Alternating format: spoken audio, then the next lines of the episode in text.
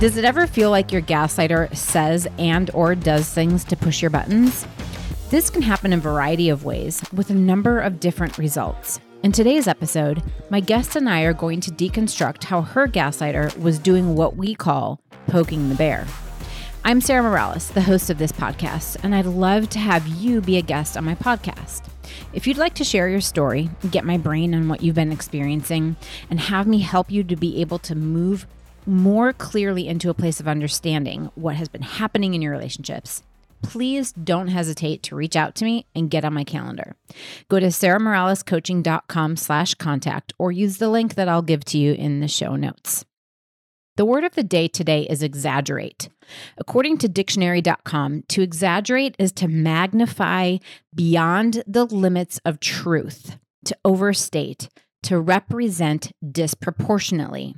When it comes to gaslighting, we typically see this in two different flavors the gaslighter exaggerating their wounds, or, as we'll see in my guest story today, exaggerating quote faults. And when I say faults, really, I mean taking normal human behavior and then exaggerating them so that they appear as character faults, right? So, my guest today is Linda. Linda is an engineer at a very large defense contractor. She has reached the height of technical success at a very young age. Prior to meeting her husband, she was a kick ass single mom that was nailing it in her career and at home with her daughters. And y'all, she's here to bring that energy as she shares her story with us today. Welcome to the show, Linda. Hi, thanks for having me. Yay! I'm excited. This is a you brought some really great stuff today, and so I'm excited to be able to bring it to my listeners today. So, in my intro, I used the phrase "poking the bear." Are you familiar with that term? Oh yes. Oh yeah, you're like, girl, I loved it. I'm familiar with it, and I loved it. Um, so for those of you that aren't familiar with that term, it really means and or refers to when somebody kind of intentionally does things to you to make you get angry, um, which really goes into you know being able to then paint themselves as the victim. So uh, we're gonna get to that in a little bit, but before we start unpacking that. Um, I always love to give my listeners a little bit of context, right? So that it's not just like out of the blue why we're talking about the things that we talk about.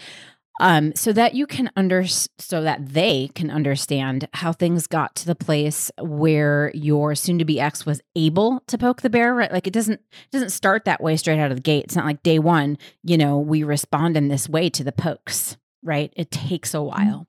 So, um, would you give us a little bit of history of how y'all first got together and um, and kind of when things started to go sideways? Uh, sure. So, I met my husband when I was on a work trip. At the time, I was a single mom. I wasn't looking for a relationship, and mm-hmm. he just came on really fast and strong with what I now have learned is a classic love bomber. Um, yep. I just never saw it coming. We were married uh, almost a year to the day of meeting.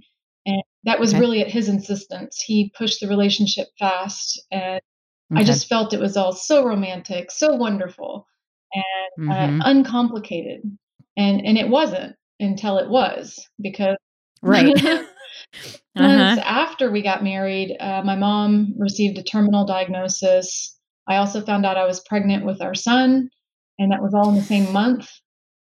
Wow. You know, this was a planned, uh, a pregnancy that was not planned, but added a mm-hmm. lot of stress to the relationship. And then yeah. the the culmination of those two events is really when it all started to unravel and the gaslighting kicked into full effect. It was already happening, okay. but I didn't notice it, and it it wasn't to a point where it didn't make sense yet.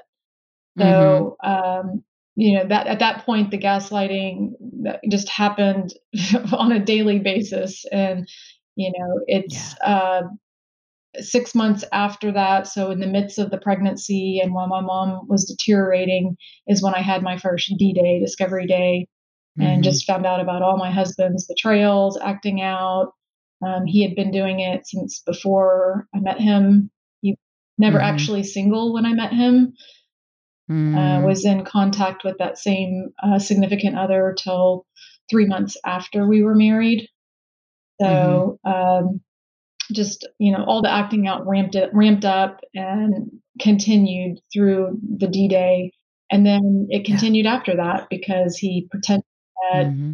uh, recovery. He promised to get help, and he would mm-hmm. just enough to check the box to say, "Hey, look, I'm better." And never mm-hmm. true. The actions never match the words, and mm-hmm. um, yeah, it just it kept escalating and escalating, and then piled on top of the gaslighting, there was um, physical abuse, uh, mm. abuse. Uh, he laid his hands on my children. Uh, mm. and then in, in, the process of all this, my son was born and uh, I lost my mom. Yeah, that's so much, Linda. Mm-hmm. So much all at one time. Wow, what if I, am sure I know a lot of people we get tired. I know there were times in my life where I got tired of hearing it and then I liked hearing it again. but you know, um, the resiliency um, that is clearly evident, you know, with the energy that you're bringing today to have gone through that. It's kind of like, you know, I, I remember coming across this meme one time when it was like, you know, be mindful of the woman who has gone through hell because like she's gone through it and now she's come out the other side and that strength that she carries with her. Um you know, and and I just it's it's really evident. And again, I'm so sorry that that's like any one of those things would be a lot to go through right? Like d-day in, in and of itself is a lot to go through. Losing your mom it, i mean like i don't even like to think about it like for mine right? And I mean, and the new pregnancy, especially an unexpected mm. one, right? But to have all three at one time, that's just a lot, right? Um, so so you had this d-day. He promised you know to to get help and you know did some kind of like breadcrumbing what we call breadcrumbing which is like just leaving a lit just enough to keep you on the trail kind of thing right? To, to keep following him kind of a thing. And um you know things progressed to where you decided that you wanted to file for divorce. Um you know, but before we get there, I wanted to ask you a question. You know, I was reading through your story and when when you were sharing some of the ways that had impacted you, the gaslighting that that he had done, you know, there's the gaslighting that people do around illicit affairs or around addictions and that kind of a thing. And then there's the gaslighting that people do um, that aren't directly related to covering up behaviors. It's more about undermining us or making us um, more controllable, right? That's the kind of the little more insidious type of gaslighting, mm-hmm. um, gaslighting that kind of breaks us down. And and I know for me, this was my experience. There was a lot of gaslighting around some of the addict or deviant behaviors that my ex did.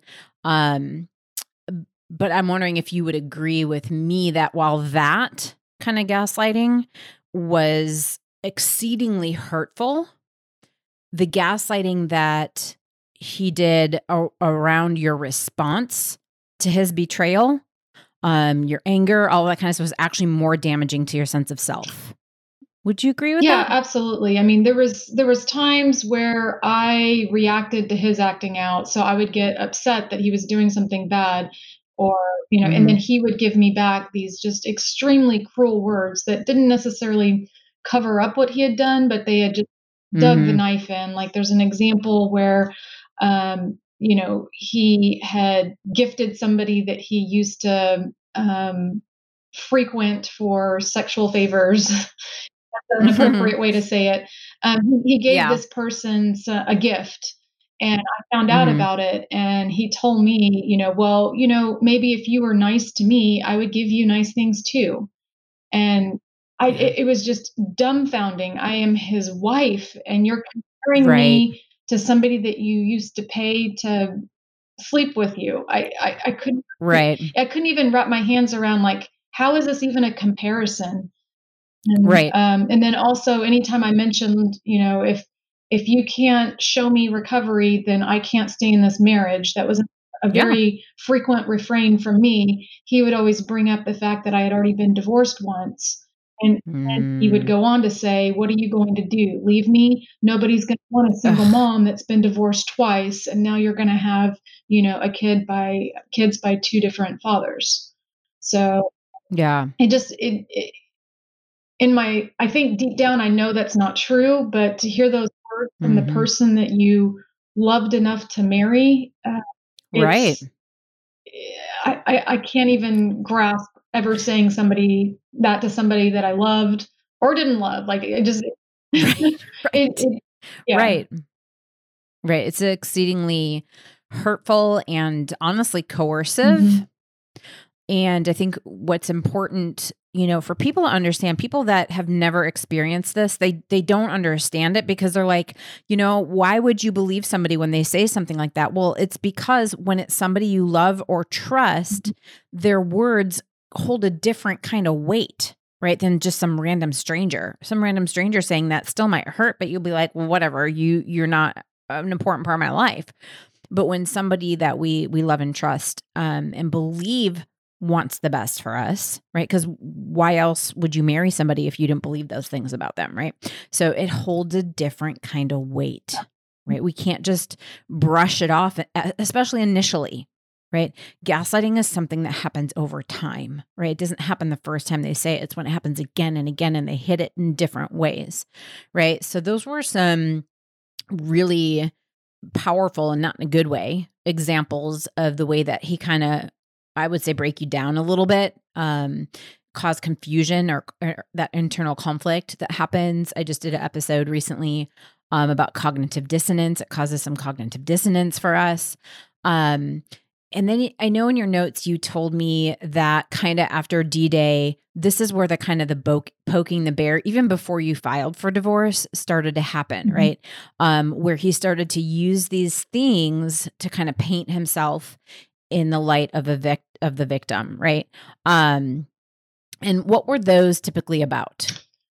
Um, he would just deflect blame anytime anytime I called mm-hmm. him out on acting out he would mm-hmm. um, either come up with a rationale or justify or, yeah. or, turn it back to blame me you know i mean and it got really ridiculous like looking back it's almost comical how like crazy the mm-hmm. justifications were but he just mm-hmm. found super creative ways to sneak around my boundaries and continue to act out you know uh, mm-hmm. he would i mean at one point he was like well that person lives in a different area code i didn't know that they didn't count in the boundary you know which is ridiculous right? it's so ridiculous and then yeah. um or uh, there was an incident where he went out and like um tried to befriend uh this like highly inappropriate person and he said well you okay. told me to go make new friends right. Like, well, it's, your, it's, your, fault. I don't feel like that's what yeah. I meant. And then, uh, no, right. and then there was a boundary related to travel because a lot of his travel mm. happened on uh, acting out happened on his travel.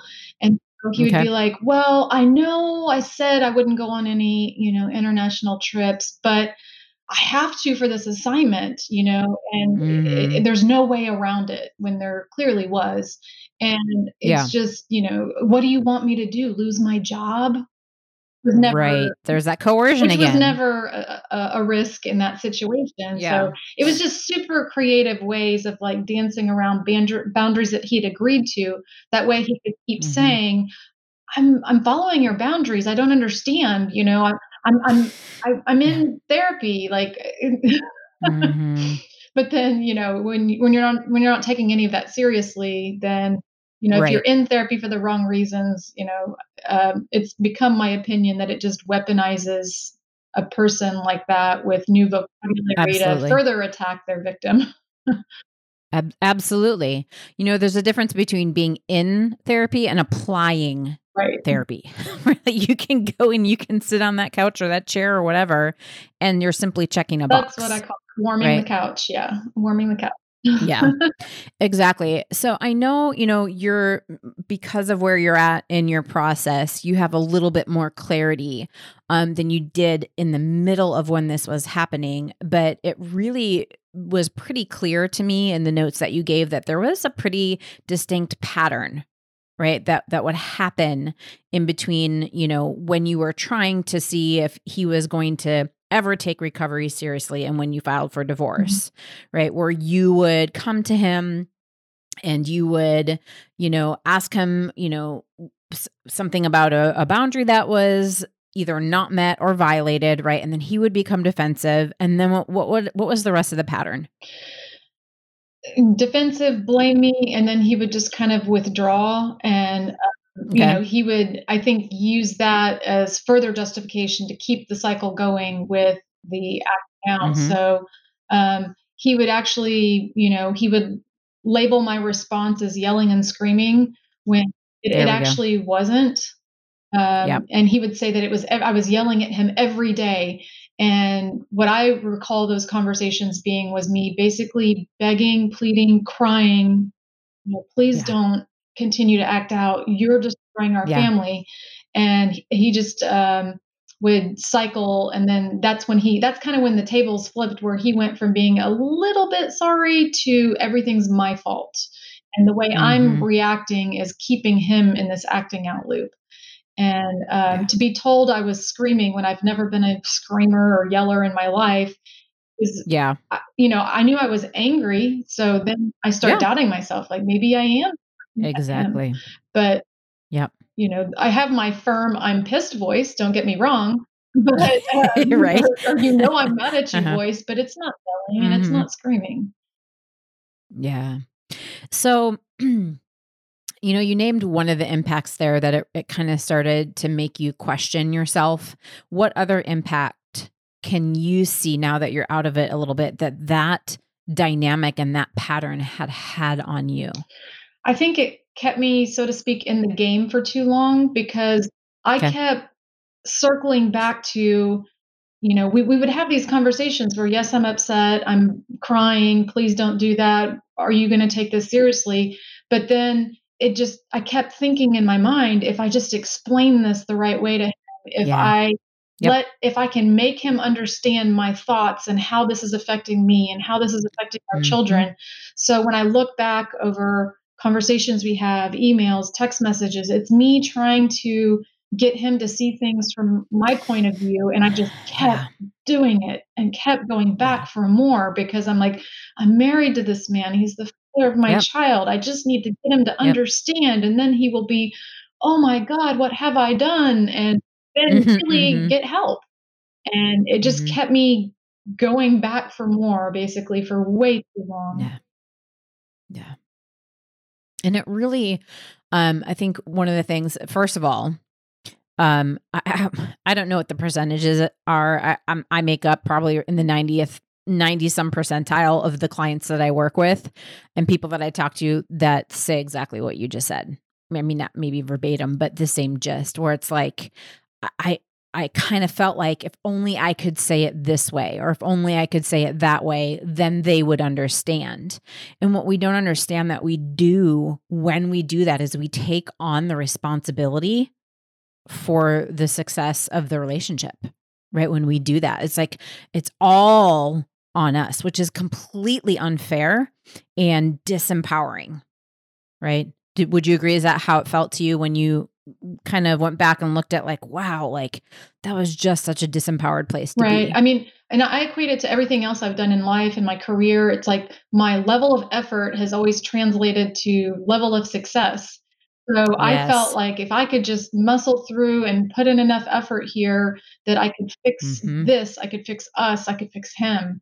And, you know, yeah. even though I've read all this stuff and, you know, I, I, immediately read all the right books and it says you can't, but I'm like, mm-hmm. no, I can. I've been right. able to fix everything right. in my life. I've been mm-hmm. able to, mm-hmm. mm-hmm. you know, uh, put in the efforts, but, you know, getting a yeah. PhD in addiction, you know, by reading books and right. all that, you know right. watching um, all the mm-hmm. shows the podcasts the books the you know none of that yeah. is is the fix until that person wants to get help which takes a long yeah. time to come to terms with yeah, it does. Well, it's hard, mm-hmm. right? Especially when you've had some measure of success in that before. Mm-hmm. So, side note, I didn't put this into um, the deconstruction zone because I didn't have that bit of information, but I kind of want to name it right now. That's actually one of the um, vulnerabilities that I teach people about um, to be aware of. And when I talk about vulnerabilities, it's kind of like our Achilles heel. I think I've talked about this before.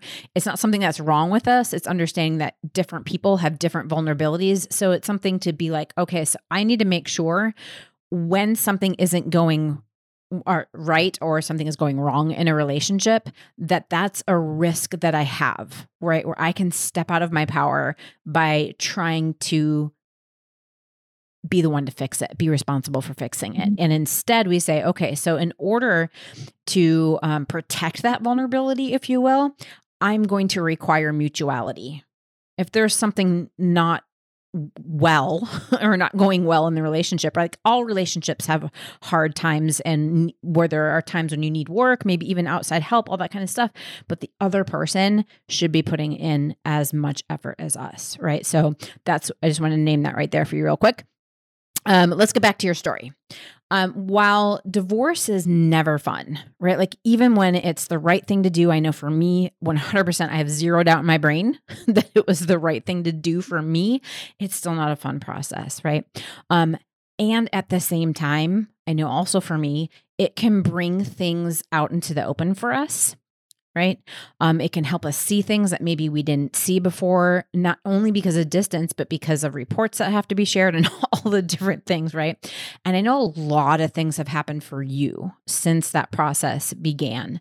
And while not necessarily easy or enjoyable, I believe, you know, from the way that you shared about them, they have indeed been helpful for you to be able to begin to identify the gaslighting and begin to break free from the hold that those things had had on you. Mm-hmm. Yeah. Um, would you share that part of your story with me and my listeners? Yes, absolutely. Um, so as part of the divorce process, I'm I'm in the kind of middle of it. Um, I've had okay. several like a custody evaluation ordered by the court, as well as some psychological evaluations. And the process of going through those has been pretty eye opening first of all, you know, a lot, you know, depending on who you get as your evaluator, they they take in all the evidence and then they enter do interviews and you know little test psychological profile tests and things like that. But uh, for mm-hmm. me, uh, again, just based on how I run my career in life, type A, mm-hmm. type, mm-hmm. I after my D day, I had started documenting and documenting. So anytime something didn't feel right, I had a screenshot. I had an email. I kept the text messages. I I had mm-hmm. I had so much information that I that Smart. I it, looking back it is, but it and it wasn't like mm-hmm. a plan. I wasn't I, at that point. I wasn't D Day. I'm not planning to get divorced. I'm just like something's not right. And I knew my husband's tendency to uh, delete and pretend it never happened. So mm-hmm. in my mind, I mm-hmm. needed to keep these things to be like, no, this really happened. So yeah. I just kept everything and it wasn't very organized. So when it came time to start turning over some of this evidence, I spent weeks, I mean, months organizing all of this, writing it into a cohesive timeline. And, you know, the timeline that I wrote is like 30 pages, single space typed. And then, I know. And then in that timeline, so I reference individual pieces of evidence. So then I have this separate folder where mm-hmm. I've got you know, text messages, screenshots, yeah. like all kinds of inappropriate purchases, you know, on mm-hmm. and on and mm-hmm. on. Uh, weird tests from doctors, really mm-hmm. weird stuff. So I had, you know, hundreds of pieces of evidence referenced in this timeline. And then when you hand this over, um, it, it, it's freeing in a way. You're like, here, you have my story, and this is what I experienced. But then when you have an evaluator dig into that, um, and and I know they're supposed to be neutral, so it felt like I was mm-hmm, attacked. Mm-hmm. So they're like, well, how do you mm. know? Blah blah blah. And I'm like, well, reference evidence number 135, page four. right. Right. And right. Uh, what's finally come out of it is that, you know, she saw it was a, a female. She saw through all of the lies and documented mm-hmm. now, and it's documented by somebody that was hired to be neutral. So it's not one of my friends. Yeah. It's not a family member saying, "Oh, right. he's so crazy." Because right. um, he lied, you know, hundreds of times in the time they had this right. relationship, and it's documented, and it's just very validating. And you know, there was mm-hmm. one particular thing that I just was really hung up on, and it was a a text. It was a, a, a text message, basically, uh, or a uh, online chat platform message between him and yeah. I. And what it was is I had said something that I stand by to this day, and it was essentially like you know i'm i'm not going to help you you're not the person i thought you were i want a divorce and, mm-hmm. he had tacked on some words to that and, and he basically mm-hmm. cut and mm-hmm. pasted into like a word document i'm guessing and added okay. onto it and said i'm going to take our our child and everything away from you and i'm going to do this to make you pay yeah and I know it's not like the worst thing in the world, even if I did say that, but I didn't. And I would never yeah. alter a document that I legally produced. So, yeah. But when you, he submits his version, and then I said, no, no, no, this is what I said. I have it. Um, it that gets into digital. He said, she said. Right. need what was the real version. So we ended up subpoenaing the uh, communication platform. We got the official nice. records, and it was just nice. so freaking validating to open it up and go to my archive and be like, "Yep, those are my words." And then I scroll yep. down to his archive. Yep, those are my words, and yep. it just like my heart's racing the whole time because there's still that 0.5 percent of me that's like, what if I was right. just so angry in the moment that I did modify those words? Even though, like, I know that's not me and I would never do that. Right. And uh, so it's just like, I finally was able to say, like, okay, this evaluator yeah. sees it. All the data is lining up with me. I don't alter things. I don't lie. You know, hallelujah. Yeah. Yeah. Yeah. You know, I it's it's funny because um I think people that fall into these kind of quote type A personalities, I feel like it's kind of the same thing as introverts. Like there are there are some of these like personalities or whatever wh- that people kind of almost um it's not shame, but it's almost like, you know, I can't I kind of can't help myself because I'm I'm this or this, I'm that. But like what you did, I, I don't know if somebody told you to do that, but it was so like it was so amazing. It was so good. And in fact, you know, sometimes I will coach people to do that very thing in a number of different situations, right? Like sometimes if people is struggling with imposter sy- syndrome, um, for example, I'll coach them create an evidence list. Write down every time you do something and there's a good result, right? And that will help you see like I'm not I'm not I'm not an imposter. Like I am a badass at my job or whatever, right? Because everybody struggles with imposter syndrome. This is also something that a lot of people find really helpful and not just in the divorce process but when they're just trying to to like get themselves out of that gaslighting place um, especially if there's any self gaslighting happening or it's creating a timeline and or an evidence list of all the things that have happened in the relationship. It can be really difficult. So side note any of my listeners that are listening and want to do that i highly encourage doing that with a coach or a therapist because it can be traumatic. Mm-hmm to go through and relive all of these things. And it can be something that grounds you, kind of like you said, in your knowing that I'm not crazy. I'm not making this up. M- my memory is accurate, right? Because gaslighting affects our memory, right? It's hard. Like we we we have a um a difficult time often remembering did did I say that that way or, or right that kind of whole questioning that you came up with. So it's a really great way to tether us to our reality. So um so did somebody tell you to do that or was that just your your amazing engineer brain no. that was like I'm going to do this? Well, it goes back to my D-Day, the night the the day the day of my D-Day, I'd found a lot of stuff on an electronic device and before I knew before I confronted my husband with it that he was going to delete it and pretend it never happened. I don't know why or what mm-hmm. was telling me that, but I'm like, this is going to okay. be just too easy to delete and then over time be like, that never happened. So mm-hmm. um, when I found it, um, that after the household had gone to sleep, I stayed up and I took screenshots of ev- everything I found yeah. And I made a yeah. copy and I kept it and then put it back. And then the conversation happened. And then sure enough, the whole thing got wiped.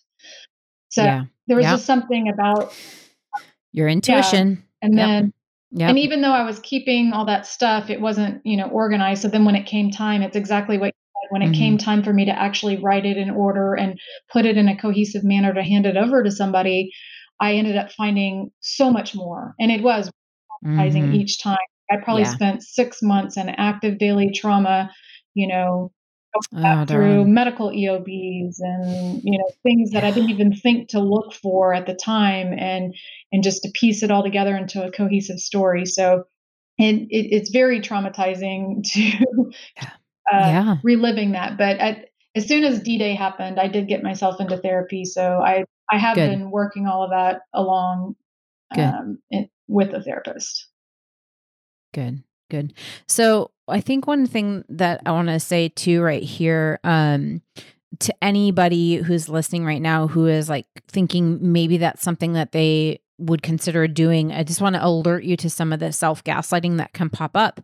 Um, because when we are in relationship with somebody that is doing this kind of behavior, we're not necessarily allowed to just be our free, authentic selves, right? Like, like I, I make up Linda, that that's not something that you would typically do in a relationship, right? Is screenshot everything and, you know, kind of compile this list, right? Like I, I make up that's an abnormal behavior for you, correct? Right. Uh, uh, I, I, and right. on D Day was the first time I had ever looked at one of his electronic devices. Yeah. It was just a yeah. building feeling something's wrong, something's wrong. I've got to do something. Yeah. And that's what I found. Yeah.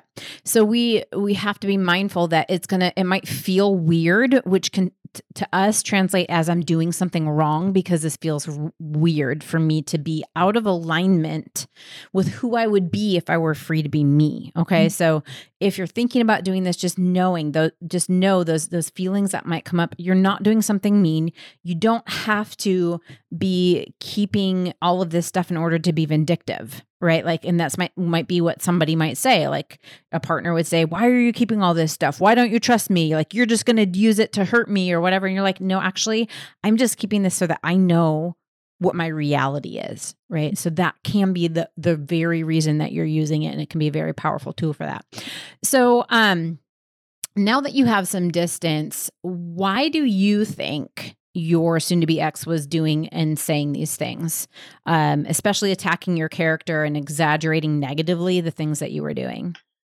Um, I, I think he was afraid I would leave. Um, he was trying okay. to keep me in the relationship and keep this, you know, secret life going at the same time. Um, I, I still struggle with why get married if you wanted that whole mm. secret life. So that's a whole nother probably mm-hmm. episode. Mm. But yeah. once you've made that decision to marry me, um, you know, if you're not going to cut off that secret life, then he's got to like keep pedaling on the bicycle to keep both going. Mm-hmm. And so, you know, to me, it was all about um, keeping me in the relationship, but still doing his little side gig. yeah. I, I, I don't know. I I can't understand that personality. Uh, I Whereas no. I just wouldn't have got married. Like if I want to go do all the no, right. keep doing it. For sure, for sure. And then the, the things that he's kind of done maybe since divorce or the not divorce finalized but the, the beginning of the divorce proceedings. I know you you said to me that um you know you believed that he was painting a narrative of you mm-hmm. to be this raging out of control terrible parent. Yep. Right? Um, and I loved how you said it. It, it shows to me like I didn't know that you did a bunch of reading and all that kind of stuff, but it def- definitely makes sense now with some of the things that you said because uh, you know, want to say this for the listeners, it's important to understand that sometimes I, I, don't know what his awareness level is. I can't speak to that, but sometimes people will do this somewhat intentionally, right?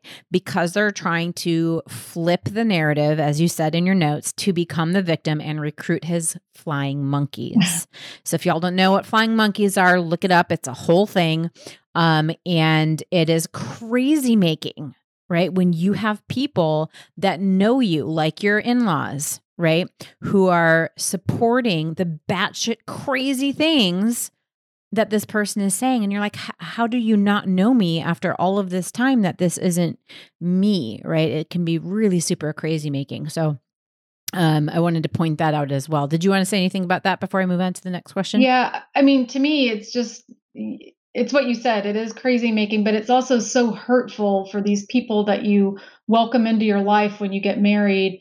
Um because I remember the things they said about me and the things that my husband said about me when we were first together and when we were first married. They all thought I was an awesome mom and they couldn't believe, mm-hmm. you know, some of the things my daughters were doing at the time. And um, and then to come back and read their words that have been written down as part of these evaluations that I'm a terrible mom. I never wanted my children. All I care about is my career. Um, raging wow. alcoholic, wow. which no. Um, and just to hear all these lies and, you know, it, it, it's hurtful to me because I don't think my family would go to that extreme for me. I mean, they might exaggerate a tiny bit, but they are not mm-hmm. going to outright lie for me, and I wouldn't want them to. And it, and then if it was putting the safety of a child, you know, at risk, they're lying. You know, in some cases, if it's the you know the grandparents or the aunt and uncle or whatever, they're lying is putting a child at risk. So what yeah. what do you hope to accomplish here? It's right. Crazy. It's uh, Right. It's like, you know, it's like you do, you just can't make sense of crazy. That's a saying that a lot of me and my mm-hmm. different groups have had is just you just you just can't. You can't make sense of crazy. It does not compute to a brain that doesn't doesn't think that way. We can't make you can't make it make sense to ourselves. Um so let's go ahead and bring this to the present. Um where are you today and how are you doing with it all? Um I'm you know, since getting some of the initial feedback on some of these evaluations, uh, I feel so much lighter. I'm smiling mm. more. I finally feel, you know, I finally feel that like honesty is going to prevail. And I know that yes. my divorce is not finalized yet, but I I do spend a lot of time around other people in my situation and I've heard all the stories and how it can go wrong. But um, you know, I was so yeah. worried that my husband would fool people and he would not end up being held accountable. And it was just really difficult to have faith in the beginning uh, of the process yeah, when his lies are just coming at you 100 miles an hour. And and then even reading the, the lies his family wrote, you know, it it just um, I have to. I've come to a place now where I'm like, what else would I expect from them? Those are the people. Exactly. Those are the people that raised him and that were part of mm-hmm. his upbringing and they are part of why he is who he is. So what would I expect different? Yes, and once I accept exactly. that and it lets me let go of some of the hurt, but you know, I have a yeah. Mediation is coming up around the corner, final trial if that doesn't work towards the end of the year. Um, but I, you know, it's right now it's kind of a waiting pattern, but I'm in a place where it's okay to wait. Whereas before pins Good. and needles. And now I'm like, yeah, you know, the truth is coming out. It's going to be okay. And now I just have to wait mm-hmm. and let the process happen. Yeah. I remember that season in my life, not necessarily around divorce, but I, I called it um, learning to be comfortable with the uncomfortable because being in those holding patterns can kind of be uncomfortable, but we can learn how to be comfortable in the uncomfortable. It's it's like this weird dynamic, but once we learn it, it's a really powerful thing to be able to sit in it and not you know get the wiggly jigglies like i got to get out of here kind of a thing right like um i can this is uncomfortable but i trust the process you know i can i can do this kind of a thing. Um so that's that's great. Um so you've learned i know you shared with me in your notes some amazing lessons. Um, we never wish this on anybody and i don't really ascribe to the bullshit that is um, you know aren't, aren't, i glad that this happened because look what i learned from it? I just can't. That's masochistic to me. Um, however I, I do believe that we can learn something from everything right? Like I, I do believe that that is, um, again, not that we have to or we should have to, but we can. We have that opportunity, and I believe that you have learned some amazing lessons from this part of your journey. And um, I'm hoping you would share a few of those with my listeners' sake. I think they'll be really encouraged. Yeah. So I think the you know biggest thing is I have stopped doubting my memories. And whenever I, whenever those little sinking feelings come back in, I've got my binders of evidence, and I can flip back and be like, mm-hmm. "No, actually, this is what happened." So, mm-hmm. um, you know, that's also helpful to have have it written down and in tabbed order. um, yeah. so, not doubting my memories, and and it's been, yeah. you know, I, I got to a place where I was doubting everything, and to be able to build back up from that, and you know, for me I think the the biggest lesson is that you know I am that same person that I met before I met my husband, and you mm. know he's the the anomaly in my life, and yes, I, I love am, that. And I'm finally feeling like I'm getting back to that person, like the day before I met my husband. I want to. That's mm-hmm. who I mm-hmm. am, and that's who I want to be. And it's mm-hmm. slowly mm-hmm. coming back, and it's seeping back in as the um, shame and regret and all mm-hmm. of that kind of uh, you know waves off of me it's coming back and i feel it and that to me is uh, yeah. that's the biggest thing is like you you can get yeah. back to where you want to be uh, it just for me it's been time yeah I love what you put in your notes. You said, This six year period since I met him will not define who I am going forward. Right. I think that's so, like, I just got goosebumps. Like, I think that's so important because sometimes it can be so overwhelming and so all encompassing going through something like this and realizing that we've lost bits of ourselves or whatever, we can feel like we're kind of doomed to be broken kind of forever, like damaged goods or, you know, I've I've seen memes before like, you mm. know, think about all the the stuff that she gave to him and and he was such a great or he was such a horrible person and now you know what is she going to be able to give to the next guy and or whatever? And and the answer was like nothing because now she's broken. I'm like no that's that's not that's not what it is. Like that, that doesn't have to be our story right? Like we can heal we can move forward and we do not have to let the you know these experiences define who we are. They define maybe a chapter in our life, or for some of us, it might be longer. And it's kind of like the Lord of the Rings trilogy, and it's like book two, right? Like for some of us, it's whatever, right? But it's not the whole story. And I don't have to carry this forward with me as a defining thing of who I am. Does it impact us? Yes. Do we carry some things with us? Yes. Does it have to define us? No. I loved that so much. Mm-hmm. It was so powerful. So, also, when you were talking about um, one of the kind of really big lessons you learned that specifically had to do with the shame and I know I felt this too, and I had to learn this too.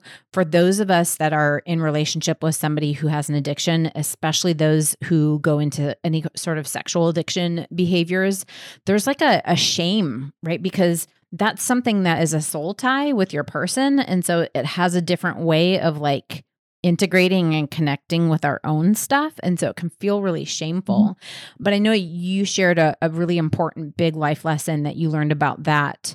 Um, and I'm wondering if you would share that so that my listeners can hear from you instead of from me what that lesson was. Yeah. So the, the lesson for me is I'm I'm over the shame that comes with his mm-hmm. brand of addiction. I didn't cause it. Mm-hmm.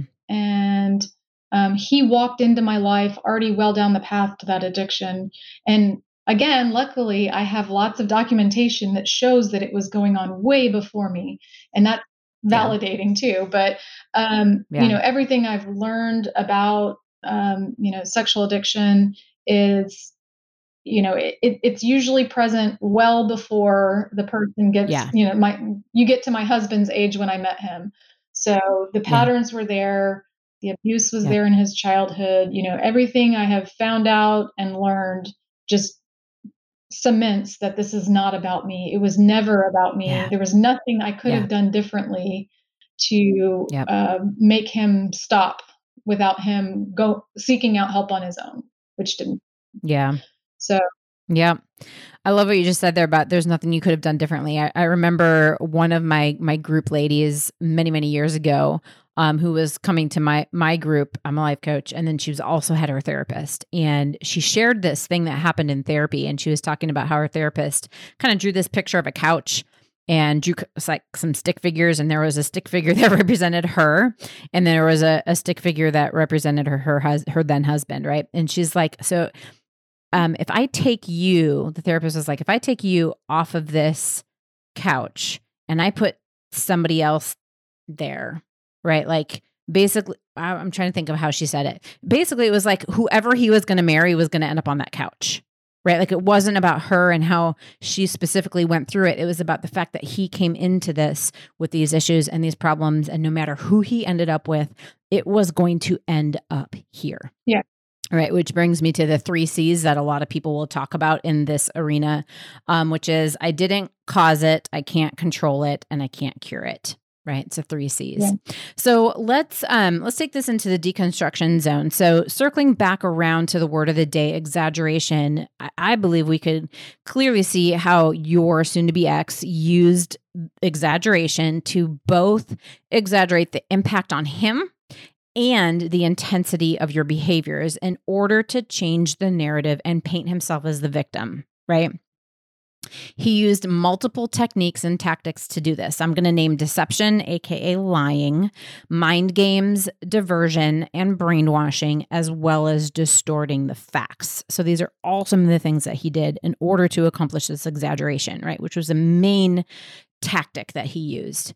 Um, for me, I think it's important to point out, I did a little bit earlier, but I want to say it here again that gaslighting um, when we boil it down to kind of its simplest well you're you're uh, an engineer and i have a math sciencey brain so i like to think of things as equations kind of right? So for me gaslighting is an exchange. It's kind of that, that one symbol almost kind of like where it's an equal sign with a little squiggly on top of it. I forget what you call it but um so the exchange is often what i'm like trying to coach my clients to look for. What what of yours did you exchange for something else, right? So, in that exchange, we typically discard our reality, our knowing, our values, and we take on another person's reality as our own. We don't know that we do it. Of course, I'm like, oh, let me discard my reality and take on yours. That'll feel good. Like we don't know that we're doing it, right? It's it's a covert experience. It's it's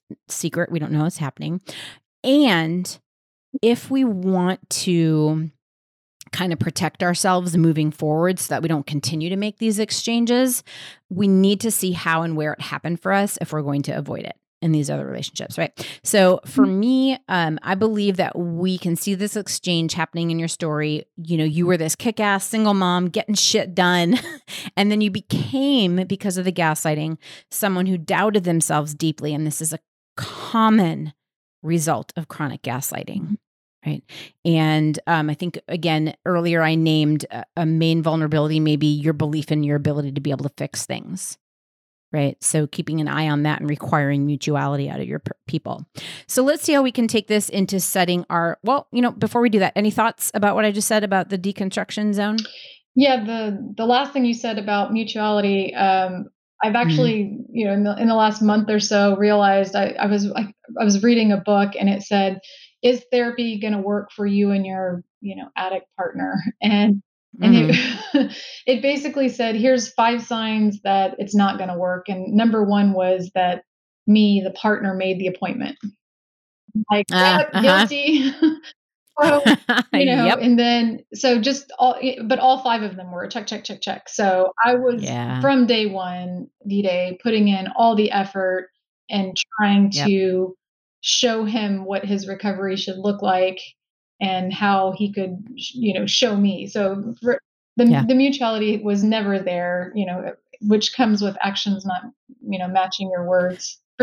100% 100%. All right. Well, let's see how we can turn this into setting our alarms today.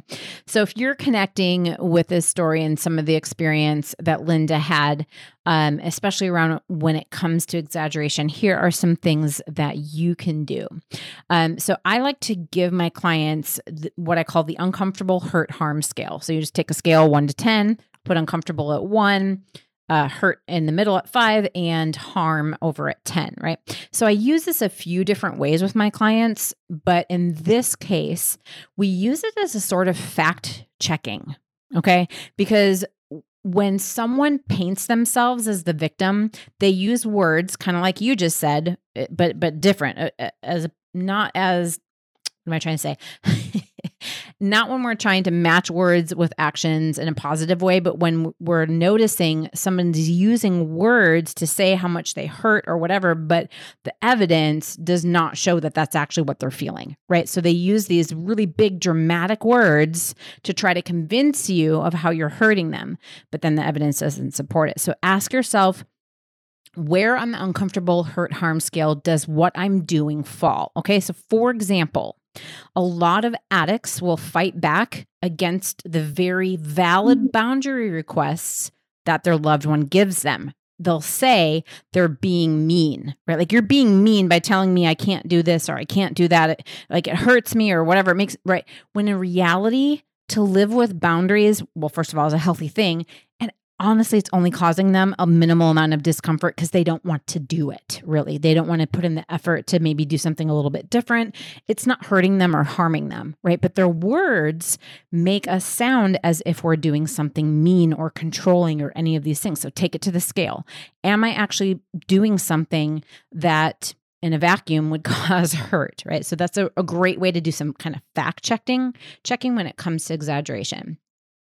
Number two, as in almost every case, what I'm going to tell people is sink into your knowing. Okay. If your gaslighter is telling you that your anger is out of control, that you're yelling or screaming, you know, maybe not everybody is Linda and might not have an actual recording to, to verify that she wasn't screaming, but you get clear on how you would define these things, right? Like, you know, you have your stern voice or your pissed off voice, like, like Linda said. Yes, I have that too, right? Does that mean you're yelling, right? And then you can go like, no, actually, to me, this is what yelling is. And until I reach that point, I'm not out of alignment with how I can respond in my anger and feel like it's still okay and a valid, healthy, normal human response, right? You get to define yourself, right? You get to define those things for you. Your gaslighter doesn't have to agree with you, but it changes the way we see ourselves, right? It's not about getting them to agree with you, it's about us making sure that we know how we see ourselves so that when they try to convince us that we're behaving inappropriately, we can be like, no, fam, I know that's not the I know that's not the story. I know that's not accurate, right?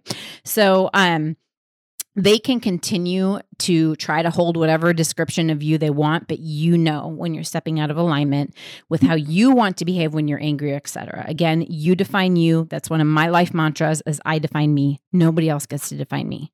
Right? Okay. And then number three, if needed, check with other safe people to get feedback. Right now, I know it can be hard because friends and family can be tainted. Maybe go to a therapist, right? Maybe go to to other people. Um, you know, and to me, safe people aren't yes people. They're people who be like, actually, Sarah, you know, you you maybe could work on this a little bit. Like I love it when my kids call me out on my driving because I can get a little road ragey, y'all. I'm not even gonna lie here in Austin, it can be bad. Like safe people actually will call you out, right? So I'm not talking about go to yes people. I'm talking about go to safe people who will help you be aware of any blind spots that you might have, mm-hmm. right? And then trust them, right? They likely will say something like, that's ridiculous. You are not a rageaholic or, you know, they have all these problems. All right. So, Linda, any thoughts or responses to my alarms that I uh, gave today? Yeah, I, I, think the the finding the safe people really resonates with me because I think in the beginning I was a mix of um, shame, hold it in, don't talk to anybody. Yeah. But then mm-hmm. I kind of maybe overcompensated, and there was like an incident with an Uber driver. oh, yeah, uh-huh. and like let it all come uh-huh. out. But um, you know, it, it did take a while to zero in or like you know there, there's only maybe like two people that get the the full throttle from me and you know one of them is a friend i've had for over 20 years and um, she's not a yes person she will say like mm. actually i mean uh-huh. uh-huh. those are great people yeah. to have and if you don't have them you know that's a great place to do some group work mm. right because because people want in in group settings that I've been a part of, um, both for myself and as the facilitator, like we want honesty, we want rigorous truth with each other, compassion and empathy, right, and also vigorous truth. Um, we want somebody to mirror back to us in a healthy way. Um, as I wrap up today, I wanted to remind you, my listener, that I'm going to have some exciting new ways to go through my signature program, and I'm getting closer to launching them every day. So I encourage you to follow me on your preferred social media platform. Again, I'm on Facebook and Instagram as Sarah Morales Coaching, and I'm on TikTok as Sassy Sarah Deconstructs. And I will have the links in the show notes. Linda, thank you so much for being on the podcast today. I've really enjoyed our conversation. Thanks for having me. This has been uh, fun. I guess that's a word for it. right, fun. no, well, it's, good. it's good to talk about it, and and that's one of my things is like you know I'm done keeping his secrets, and that's you know part yeah. of what you know makes me want to be here talking to you about this is uh yeah. you know it helps you break away from that shame and absolutely tell your story Yep, there's a cathartic aspect to it for sure. And so thank you for, for trusting me and being willing to share your story to help a lot of other people. Um, and finally, thank you, my listener, for listening to today's episode. If you found it helpful and want to help me get it in the hands of more people who could benefit from it, please leave a review and subscribe. And additionally, if you can think of one person in specific who could benefit, please share it with them. And remember, it's not about becoming who you want to be. It's about awakening all that you already are. Take it away, Wendy.